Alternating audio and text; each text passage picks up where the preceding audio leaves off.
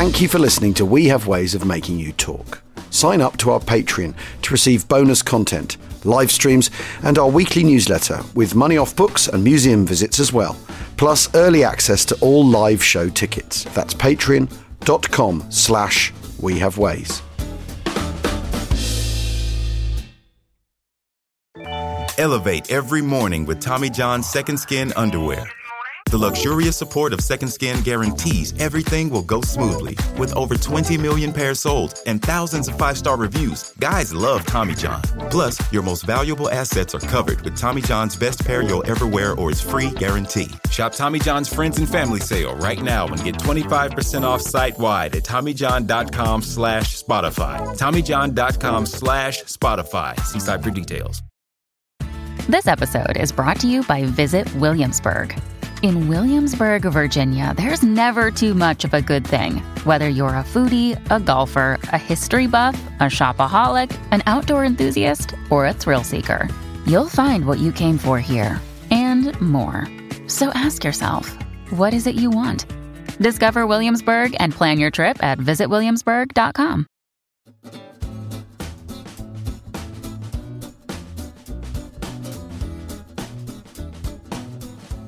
Achtung, Achtung, welcome. This is a We Have Ways uh, special, and we are delighted to be joined by um, a very special guest, um, uh, Phillips Payson O'Brien, who um, uh, the author of How the War Was Won. And I think as uh, as grabbing titles go, um, it's not, a, and it's not a question; it's an answer. Yep. This book, isn't it? That's the that's the, the fantastic thing about it. Um, welcome to the podcast. Um, now, uh, we talk an awful lot on We Have Ways, and on our Patreon, our, our listeners and our regular members of what we call the independent company are very, very interested in battles.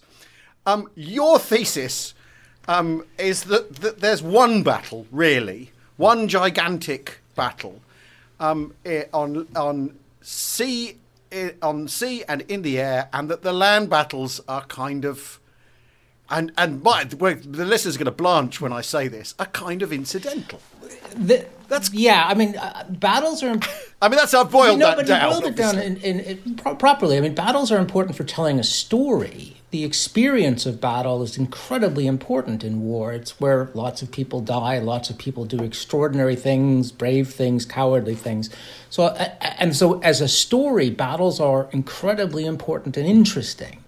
What I find. Yeah problematic, or what I found as I did my research, is tying quote unquote battles to actually victory and defeat.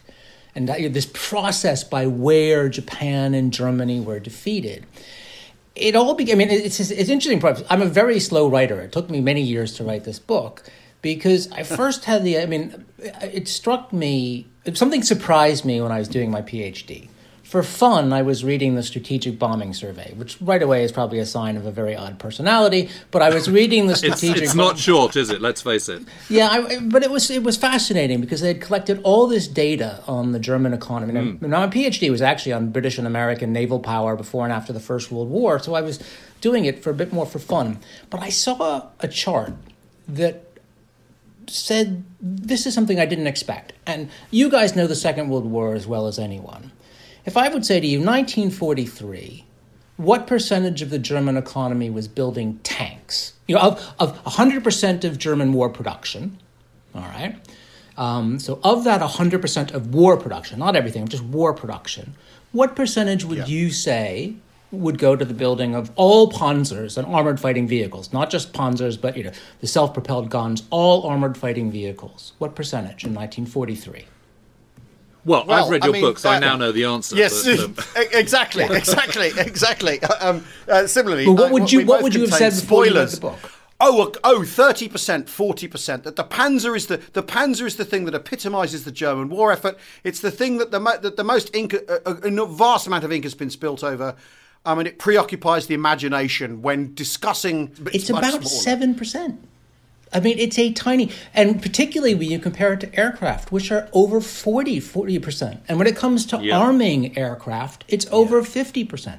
And this just actually sort of blew me away. I have to say, I, I saw this and I said, this makes no sense if when you look at how the Second World War is portrayed, because 43 is this great yeah. era of these decisive land battles, be they Kursk, the end yeah. of Stalingrad, El Alamein, whereas you know, the, the air offensive over Germany is sort of pointless, it's not doing much, not destroying anything.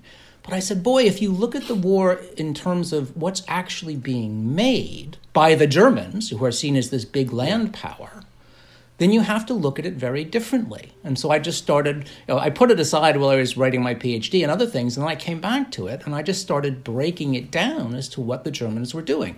And then I said, okay, look at the Battle of Kursk. Big, big battle, big, big land battle. Germans lose a few hundred armored fighting vehicles in the first two weeks of Kursk.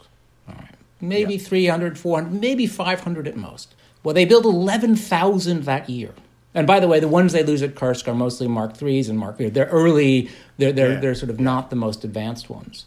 So the Germans lose 0.2 of one percent of their armaments production in the year of armored fighting vehicles at Kursk. 0.2 of one percent is their loss yeah. of armored yeah. fighting vehicles. Yeah, but but, but how is but that Phil, decisive? I mean, that, but Phil, I mean, to start off with, I mean, the German. We, we talked about this a bit, a bit on the on the pod, but the German way of war is is traditionally, and the Prussian before it became German, is to fight their battles incredibly quickly um, with overwhelming strength at the Schwerpunkt, you know, the kind of main point of force. Um, and overwhelming, so they don't get caught into a long attritional battle because they're stuck in the middle of Europe because they don't have access to the world's resources. They don't have a, a big merchant fleet. You know, they, they they can't get to the world's oceans. You know, they're, they're, the Baltic is an absolute mishmash of little channels and islands and is difficult to get in and out of, etc., etc. And so they can't afford a long attritional drawn out war. And what your book brilliantly does is demonstrate that once they got to that situation, I would argue that's about November 1941, that they're not going to win because they just simply don't have the material strength to do so. So I would say it's earlier than Stalingrad and Kursk and all the rest of it. But but that's neither here nor there. The main point is that your book absolutely is is is just incredible in realigning that importance of air and sea power into the whole conflict and that it isn't it shouldn't be quite so land centric i mean I, I, think that's just fascinating. And really of course once that germany doesn't win outright quickly then it is about production it is about reducing mobility and all the rest of it. And the, and the western allies are incredibly efficient at that both with so, germany and with japan. That tiny percentage of uh, uh, um, afvs destroyed in, in the kursk battle where were the other AFVs destroyed? Well, I but the thing is, most losses are the kinds of things of every attrition. They lose a few a day. I mean, so maybe you lose a few yeah. more a day during Kursk, and you know, you but that's only a two or three week period. Most losses in the Second World War are attritional. Um, your losses yeah. are not the kind of things that you have these one event where you lose everything and then rebuild. Tanks break down. You, know, you could have a, you could have a, two or three tanks particularly German tanks. Yeah. I mean, if, if you look at we you know the summer. I mean, I, I don't want to make this too too statistical. Summer of '43, the Germans lose 1,300 armored fighting vehicles on the entire Eastern Front. I.e., Kursk is you know it bumps it up a little bit, but it's not actually much higher than the average daily attritional loss if you look at, at what the Germans are doing. And to go back to your point, James, the Germans can't win the war while Britain's in it. I mean, that the decisive moment is is the Battle of Britain, and which is an unwinnable battle. Yeah. What I think it I is, totally Ger- German the Germans cannot win if they cannot drive Britain no. out of the war, and they simply cannot yeah. drive Britain out of the war. They do not have the right equipment. The only way they might have done it is if they had spent four or five years from 1940 preparing this that battle. I mean, they would have had to completely retool what they have, build what they didn't have at the time, and they you know, they might have been able by 1944, 45 to take Britain on. Even then, I doubt they would have. Um, but it's it's the kind of thing. If that's the German way of war, it's doomed anyway. Now, the German way of war has yeah, no God, way of, it's, it's of succeeding. So interesting, yeah, because because you know by 1939 to 45 warfare has become a war of air, land, and sea. You know, I came across this great quote the other day by Field Marshal Alexander, and he said, said, you know, modern warfare is a marriage between air, land, and sea. The symbiotic relationship between the army, the navy, and the air force has to be absolutely tight, and that's what the Western allies are doing. Soviet Union isn't doing it quite to the same extent. Germans certainly aren't doing it. The Japanese are trying to do it. Mm-hmm. Um, uh, and doing it quite successfully to start off with. But but you know he's right, isn't he? Well, it's also because it's also what is engaging the enemy. Is engaging the enemy efficiently, killing an enemy soldier in battle. Well, actually, that's the least efficient way to engage an enemy because by that point, the enemy has a weapon and could kill you. By far, the most efficient way is to use air and sea power to engage the enemy before they can put things into battle. You know, by the time they get to the battle, they can be used against you. It's far more important if you can actually damage things either before they're made, while they're being made, or while they're being deployed. And that's why air and sea power uh, we operate on a different level. Land power operates in these battle moments when you come together. Air power or sea power, you going back to you know, Mahan or, or Corbett, can actually affect the process from the minute the raw material is mined from the earth and put on a ship and tried to send to the factory. And so they really determine you know, by by the time you get to the battle, air and sea power have already shaped what's going to happen. If you look at something like Kursk or Alamein, they're not actually moments of drama because we know what's going to happen because air and sea power had determined what was going to occur in those engagements. There was no right, way because Germans... Uh, because Montgomery and Alexander have decided that before the Battle of Alamein, second Battle of Alamein on the 23rd of October 42 launches that their, their their material strength is such that they cannot lose. They cannot lose. and The Germans can't resupply. You know, yep. the, the Germans are what they are. The, the British have control of the supply lines. They're going to win the battle. So, at what point um, have the Allies decided that, that, or when does the penny drop for the Allies that this is the only way they're going to win, or is this how they're always? Is this from? Is this just First World War experience that the, the, air is the next element on top. This is a, because after all, the, the, strategic bombing campaigns that comes out of the idea of the blockade. Doesn't I don't want yes, um, absolutely, uh, but I don't. I don't want to go to my next book is about the making how the First World War cha- affects Second World War grand strategy by looking at Churchill, Hitler, Stalin, Roosevelt, and Mussolini. Churchill has a fascinating, and I preview the book here. The most interesting period of Churchill is the one period in his career that isn't studied that much when it comes to understanding Second World War strategy. And that was when he is Minister of Munitions in 1917 18. He has this first very tumultuous period in the in the First World War. He has the Gallipoli disaster. He know, carries the can for that. He then goes to the front and he sees what war is. And he comes back, and because he's not in the war cabinet, people don't pay attention to him. But he's actually got a really important job. He is Minister of Munitions. And he has to think, okay, what do we need to win the First World War? And there are fabulous memos in the National Archives where he writes down actually, it's all about movement power, not firepower. I mean, he actually is, and he's, he's talking about, okay. Wow we what we need to do is we need to protect our soldiers. You know, I he's he's against any kind of high casualties. He's saying we need machines. Machines are our way Brilliant. to win the war. And he actually uh, he calls it movement power over firepower. And it's no mistake that as soon as he becomes prime minister, you know, that's what. But by the way, but Britain's also doing it in the 30s. You know, Britain's investing massive sums in its air yeah. force and navy in the 30s. The army is always the poor yeah. relation at that point. And Churchill really. There's a whole thing about the army. Yeah. You know, Britain's not going to have a large army because to have a large army, you have to have conscription, and, and and the public wouldn't put up for it. And also, where do you put them? You know, if you've got an army of millions, wh- where do they go when you're you're you're a country like Britain? And how do you move them about? You know, th- there's a reason why Britain, as an island nation, is uh, has has the Royal Navy as its senior service. Absolutely, and and why the RAF actually passes the Royal Navy in funding in the late 30s. Yeah, the, when when when faced with the funding, Britain always funds air and sea. You know, the land becomes I don't want to say secondary, but it's never going to be the main service. And so the British make that decision very early. The Americans make that decision, I would say, primarily in 1942 when Roosevelt's. There's a really interesting production crisis for the United States in 42. People think the Americans can build everything they want. They can't. They think they can build everything they want. But in the summer of 42, they find they can't. And they have a real hard brass tacks fight in Washington. And Roosevelt says, that's it, aircraft number one, Navy number two, Army gets the scraps and they fight the rest of That's the really interesting because I thought that I thought that decision from Roosevelt had come a little bit earlier than that. I, I, thought it's kind of like summer of 1940 where he goes, you know, the first thing he says is we're going to be making 50,000 aircraft a year, you know, because because America starts the war with I think if I, it's like 74 fighter planes and that's it, and and 50 heavy bombers, and, and then suddenly there's this exponential kind of explosion in in ambition for, for, for what the armed forces are going to be. And, and again, although the, the army is going to is, is massively increases in size, you know, uh, the USA in World War II broadly sticks to that same steel not flesh policy, doesn't it, of using machinery but that's to do a lot of the hard yards. In, in, in January 42, when they announced the victory program, they're talking about a 212 division army. you know, a, Yeah. a- a absolutely massive land force. Um, that Yeah. will, and you know, that's the one. By the end of the year, they're talking about the uh, basically hundred division army. They've cut the army in half Yeah, yeah.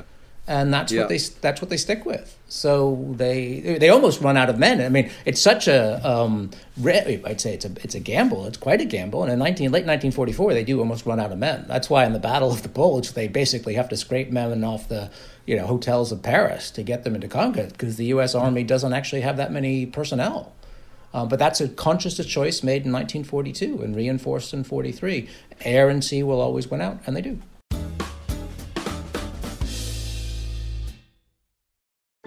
Elevate every morning with Tommy John's Second Skin Underwear. The luxurious support of Second Skin guarantees everything will go smoothly. With over 20 million pairs sold and thousands of five star reviews, guys love Tommy John. Plus, your most valuable assets are covered with Tommy John's best pair you'll ever wear or its free guarantee. Shop Tommy John's Friends and Family Sale right now and get 25% off site wide at TommyJohn.com slash Spotify. TommyJohn.com slash Spotify. See site for details.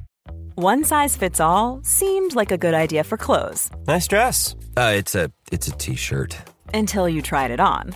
Same goes for your healthcare. That's why United Healthcare offers a variety of flexible, budget friendly coverage for medical, vision, dental, and more. So, whether you're between jobs, coming off a parent's plan, or even missed open enrollment, you can find the plan that fits you best. Find out more about United Healthcare coverage at uh1.com. That's uh1.com.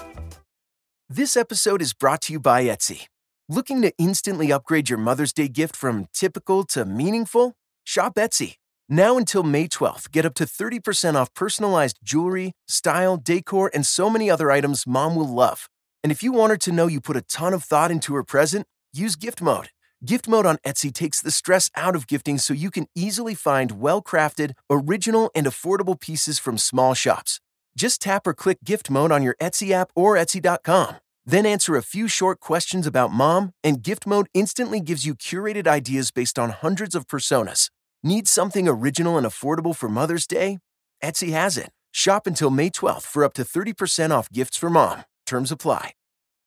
This episode is brought to you by Shopify. Whether you're selling a little or a lot, Shopify helps you do your thing, however you cha-ching. From the launch your online shop stage, all the way to the we just hit a million orders stage. No matter what stage you're in, Shopify's there to help you grow. Sign up for a $1 per month trial period at shopify.com slash special offer, all lowercase.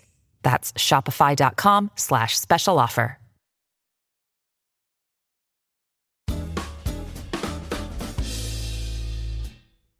There's an awful lot in your book about, uh, uh, inevitably, about Japan, and about about how this this campaign necessarily against Japan has to be a, a sea and air campaign, principally because there's there's bugger all land, yeah. involved, and there's not much land. And, you know the odd the odd the odd uh, plug of land across the Pacific as you go, but but the the land battle is the one that has to be avoided. In fact, uh, it is where American strategy ends ends up. The land battle. Though it does end up, I mean, Japan yeah, they do end up doing things like invading the Philippines, and there's a real question about whether yeah, that's a lot of land. And Yeah, at one point yeah. early in the war, Marshall's talking about going to China. You know, they actually think that they're going to have to go to China and fight a big land war there, which would have been a disaster. I mean, you know, Japan, I think, you, of course, Japan is going to be the air and sea war um, uh, non-parallel. It's a much harder war, I think, than people. And, and again, looking at la- air and sea versus land, one of the things that got a lot of people, I think, angry about the book is I just actually looked at statistics and made a comparison between the Soviet Union and Japan in 1942-43. Everyone thinks, oh, Soviet Union, big, massive power, lot of land, a lot of people uh, Japan, small island, can't do a lot. Well, actually, Japan and the Soviet Union, 1942, 1943, and actually early 44, before the submarines devastate the Japanese economy, they are producing about the same amount of stuff. It's just the Japanese are producing naval vessels and aircraft, and the Soviet Union don't have to. The Soviet Union doesn't have to build mm. a single naval vessel, and you wouldn't want to be in a Soviet naval vessel. So what what is happening is the the the, the, the Japanese actually produce as much steel and coal and iron as the Soviet Union in 1942, 43, and early 44 They even produce more aluminum. They can produce. You know, they have a, they have in many ways this, an equivalent resource base as the Soviet Union. They just have to throw it all into the air and sea battle. Um, and I think you know to look at it, you know, the Soviets produce more planes overall. Though I'm quite skeptical of the Soviet figures because most of their aluminum comes from the United States through Lend Lease. And even then, you know, Soviet aircraft, if they produce that much, they do so little with them. I mean, the German losses are so minuscule on the Eastern Front, it's hard to reconcile what, what the Yeah, Soviets are making. You know, the, the, the Japanese increase production rates faster than the Russians from 42 into early 44 when it comes to planes. So that by 1944, they're producing, I think, 28,000 aircraft, which is, a, which is a very large number. This is with a Chinese resource base, essentially. Isn't That it? really, it's the Chinese resource base and the Dutch East Indies really help. I mean, they put together a very large resource-rich empire in 1942. You know, they had the they had hmm. Japan, China, which they'd been expanding into, and then they take over the Philippines and primarily Indonesia today, the Dutch East Indies, Malaya with rubber. If you're looking at a, a resource-rich empire, actually the Japanese Might 42 again are probably equivalent to the Soviet Union in the resources that they have access to. They don't have quite as much natural um, Yeah. iron and, and steel. Soviets, I mean, the Manchurian steel, iron and steel is not quite of that quality. But for the one thing they have is, I said, much more, say, aluminum. And aluminum is the most, I don't want to be, get too boring and wonky. Aluminum's the key metal of the Second World War, not steel. Because you can only make aircraft out of Yeah. aluminum. Yeah. If you, I mean, and you can make the Hurricane out of steel, Yeah. but the Hurricanes, you don't want to fly in the Hurricane for too long. Yeah, yeah, yeah, yeah. Um, yeah, you need you need No. aluminum. Yeah, 1940 is exactly. enough. You need aluminum to build the really high quality, or the you, know, you can do the Mosquito, but that's an extraordinary aircraft of a different type. Almost all other aircraft are, are, are aluminum. Yes. And if you don't have aluminum, you can't fight the Second World War. And the Soviets actually have almost no aluminum. Stalin, when he meets Harry Hopkins, And the- uh, when he meets Harry. Hopkins, and, and right after the German invasion, he begs him for aluminum. I'll tell you what, you're right about those aircraft figures because they just don't stack up, do they? They really don't. And if you if you think in in three months, um, I think no, it's four months in the summer of 1943, um, the Luftwaffe loses seven times the number of aircraft in the Mediterranean than Uh, it's it's absolute. and that's after Kursk. That's sort of In fact, including from and what we Kursk. can tell, in many ways, the Germans stopped recording losses on the Eastern Front at different times because there's. So, I mean, Galland, uh, um, Adolf Galland is the, the famous sort of director of fighters. Says we we just didn't Yeah. really pay it much attention. So they're sending. They're by the way sending second rate equipment to the east. Yeah, they're still sending Stukas in 1944-45 to the east. Heinkel 111s, which fail in the Battle of Britain, they're sending to the east until 1945. So they're sending second-rate aircraft, and I don't want to be too harsh, but really second-rate pilots.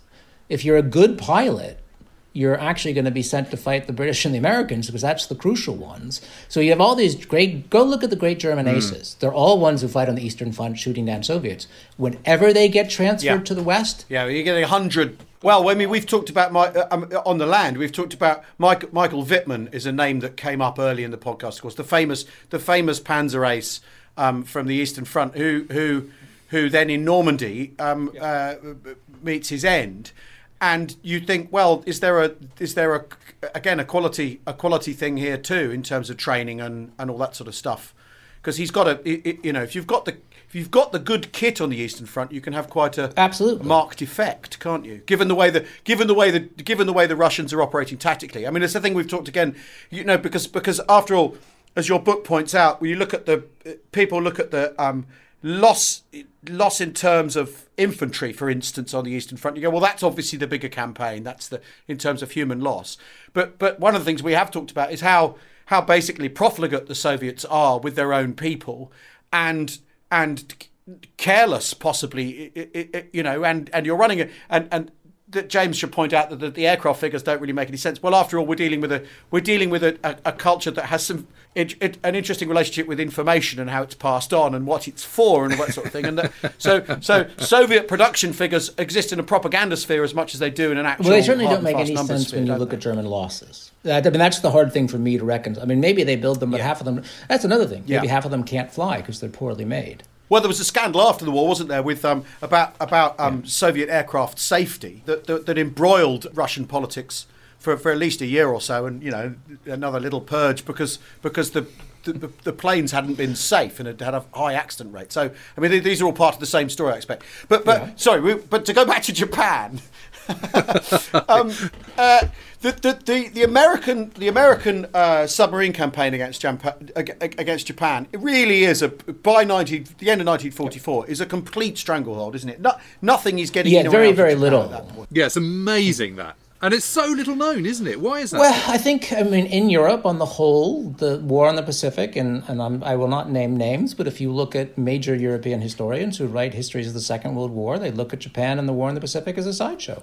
Go, go look at the, the sort of major overworld narratives and see what percentage of them are devoted to the Pacific and what the percentage are devoted to Europe, and it's usually four to one, five to one towards Europe because the assumption is Japan. It, it's very much the Germany first mentality has sunk into the way the story is told here, uh, and and so that's one. The second is, of course, it doesn't involve this. Is, it's why it's a classic. It doesn't involve a lot of people. The battle it involves equipment, and it's a devastating equipment battle. Yeah. But you're talking it involves a few thousand American submariners. Yeah, uh, for a few thousand men, you are crippling the Japanese economy. So that's a very efficient way of fighting a war, isn't it? Because the, you, you want as few men as possible at the coalface to cause the maximum amount of damage. I mean, you know, you know that, that's the whole point of the atomic bomb. Uh, and the Germ- the most efficient campaign the Germans can fight is the Battle of the Atlantic, and when they lose that battle, the war's over. In fact, it's the only efficient it's the only efficient Right. campaign the Germans are fighting in the war. Where I mean, the losses are high as a percentage.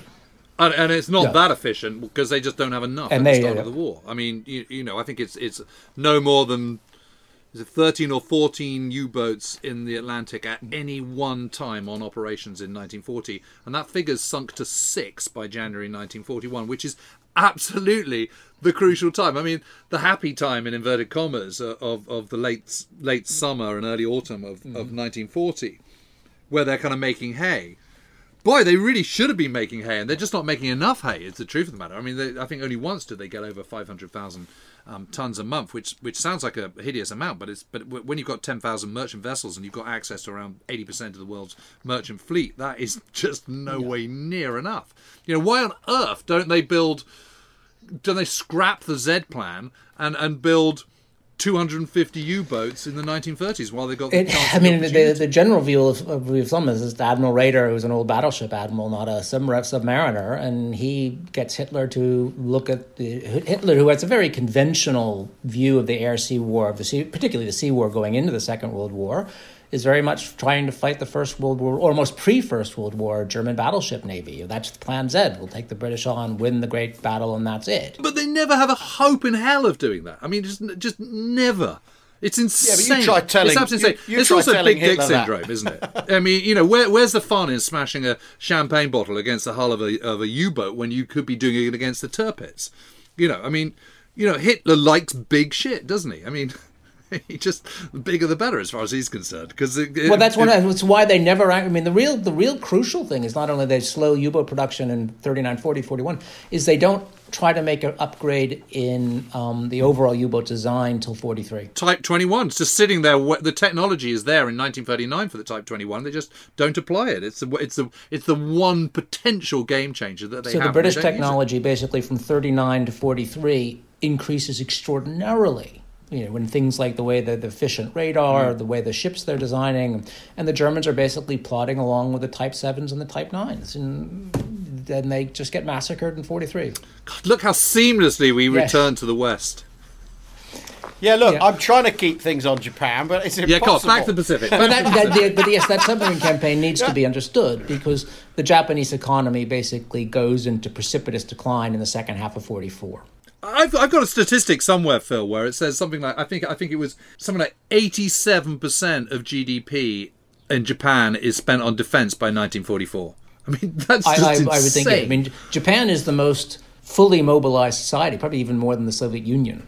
And when you when you look at the amount put into the war effort, it certainly is equivalent, if not they they they, they just are throwing everything into the war effort, but they, they can't compete. It's nothing, particularly once their supply lines are cut. Yeah, so, so in a, in a way, you end up you end up with Germany and Japan in a similar sit- state by the end of '44, where where their economies are in a precipitous decline. There's no way they can. There's no way. I mean, James thinks there's no way the Germans can win in 41. 43 is the, the year I always say, middle of 43. It's obviously game over. And if you're and if you're doing Clausewitzian decisive battles or moments where you know that there's no way out, you you you that's the point where you you you surrender or you at least sue for peace. Why uh, what on earth is going on because we talked an awful again we've talked an awful lot about Germany and about how the Germans get locked into this Götterdämmerung thing and that you, you you know that it's it's the end of the world it's it's death or glory and so we're going to opt for death what's going on in Japan? How how well, is the I think the, the Japanese, on the one hand, the death and glory one is is not uh, dissimilar to Japanese way, ways of war at this time. The Japanese army and navy have gotten Japan in the war, and they can't admit it's a failure. I mean, it's very much a bureaucratic situation. And yep. by the way, the emperor got them in the war too. The greatest cover up of the Second World War is the cover up of the emperor after the Second World War. Um, and it's wonderful. You, you read the Japanese descriptions, uh, the interviews after the war, I can tell you, everyone in the Navy said, "Oh, we didn't want war. The Army wanted war," and everyone in the Army said, "Oh, we didn't want war. The Navy wanted war." You know, they the butt. But they also, oh, and the Emperor didn't want war either. everyone, it's almost like they're reading from script. But they all wanted war. They had gotten in, and not only that, even more than, much more than the Germans, um, uh, than anyone else, they lied to their population about how the war was going. So they had been telling the Japanese population up until 1943, this war is going great. We are just absolutely cruising.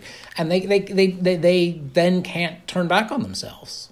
Uh, and you know, it is, it, one doesn't want to say it's too much a bureaucracy making a choice, but no one has the, the ability to change the direction of, of the war, you know, to stand up in Japan and say, this is over. The civilians are terrified, they'll be killed. Um, the Army and Navy don't want to admit they lost, and it's better to wait. Let's see what happens. We'll come up with a strategy. It really won't work, but we'll at least write it down on paper and make it look good. And the strategy is we'll get better terms if we bleed the Americans. So they, they, they do. I, I think people in the know is, understand the war's lost 43 if you're in Japan. They won't voice it, but what they're trying to do is make the war as bloody and horrible as possible and to get the best possible terms from the United States. They also, I think, um, think the Germans might beat the Soviet Union. I, it's really you know, 40. It, it, that's why 40 for the Japanese. What happened? You know, they really go into the war thinking that that um, Germany's about to knock the Soviet Union out, and when that doesn't happen, the entire yeah. Japanese strategy is really buggered. Right, that's all we've got time for with Phillips right now. Uh, the rest of this conversation will be on on Thursday. Thanks very much.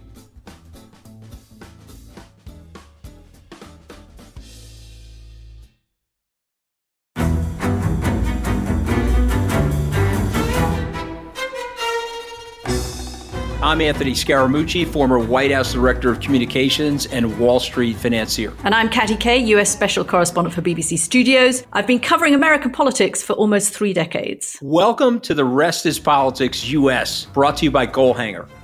Go on, tell us, were those donations you made, like Obama in 2008, was that idealism? Were you hoping to get something out of these campaigns that would serve your own business interests, for example? So I think this will either make this podcast incredibly successful, Katty, or people will be horrified and they'll shut it off right now because I'm going to be very real with you.